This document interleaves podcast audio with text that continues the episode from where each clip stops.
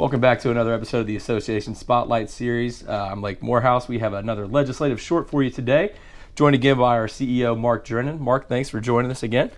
Lake, thanks for having me again. Appreciate it. Uh, today, we were just going to kind of run through this uh, DHHR split bill. It's uh, House Bill 2006 2006 and just kind of explain it a little bit, uh, mm-hmm. you know, to our members, to the general public, just kind of go over it and break it down a little bit. So, uh, Mark, so far, what do we have? It's less than two weeks left of uh, of the regular session here, so we're kind of winding down, and uh, the splits seems to be at the top of the news, and a lot of folks are talking about it. So, well, at the beginning of the session, I think this was the bill that we were talking about, and yep. uh, we expected that there would uh, be an effort to um, to divide the Department of Health and Human Resources into um, into three separate departments, and so there was uh, there was a Senate bill, and then there was a House bill, and so you never know which one's going to take the lead. Um, the Senate ended up uh, and the House both ended up passing um, House Bill 2006, and it sits at the governor's desk right now. Yep. And uh, so it's you know it divides uh, the Department of Health and Resources into three departments. Um, the Department of Human Services, which mm-hmm. is probably what most of our members are familiar with.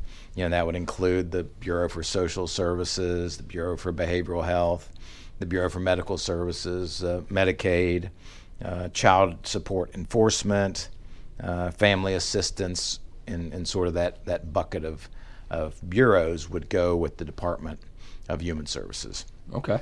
And then it also has the, um, the Department of Health.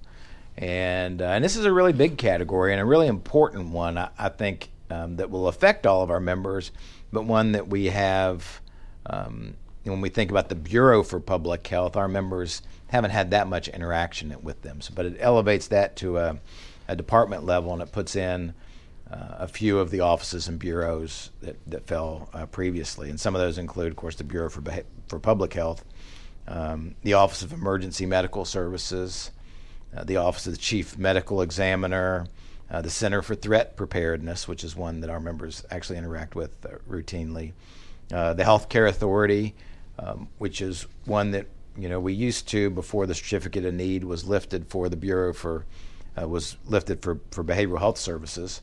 Um, but we still do have some certificate of need things that have to go through the, the healthcare authority.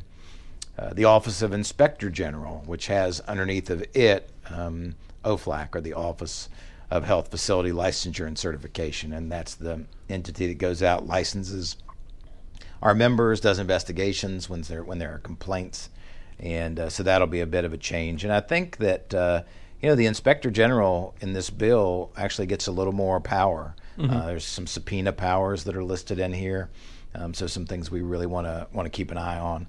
Um, also in there is the board of review, uh, the foster care ombudsman, the mental health ombudsman, uh, the office of the Olmstead. Uh, investigations and fraud management, uh, quality control. West Virginia Cares, which is which does the criminal background checks for a lot of mm-hmm. people that are in the healthcare space, uh, is going to be uh, under um, under this uh, this new department, and uh, which we would expect. Now, the Human Rights Commission also goes under that, and then and then lastly, you're going to have the the, um, the the Department of Health Facilities. Sure. And so we hear a lot about state hospitals. You know, in our world, we talk a lot about Mildred Mitchell Bateman Hospital in Huntington and uh, and William R. Sharpe uh, hospital in Weston, but uh, but that it also includes um, Hopemont, Jackie Withrow, uh, John Manchin, Lakin, and, and, Welch Community Hospital. So those would all fall under um, the Department of Health Facilities. So that's a that's kind of, kind of how it breaks out and uh, it's right now it's sitting on the governor's desk for him to do with it uh, what he wants. Sure. So we'll yeah, see. and a lot of people may ask us and you yourself how how we're gonna kind of navigate this this new look, if you will, of the DHHR, and, and, to that we, we say we're we're open and, and we'll we'll work and whoever and however this this shakes out. Yeah, whatever structure I think that that, that becomes of of uh, what we now know as the Department of Health and Resources. You know, we're gonna we'll work under that.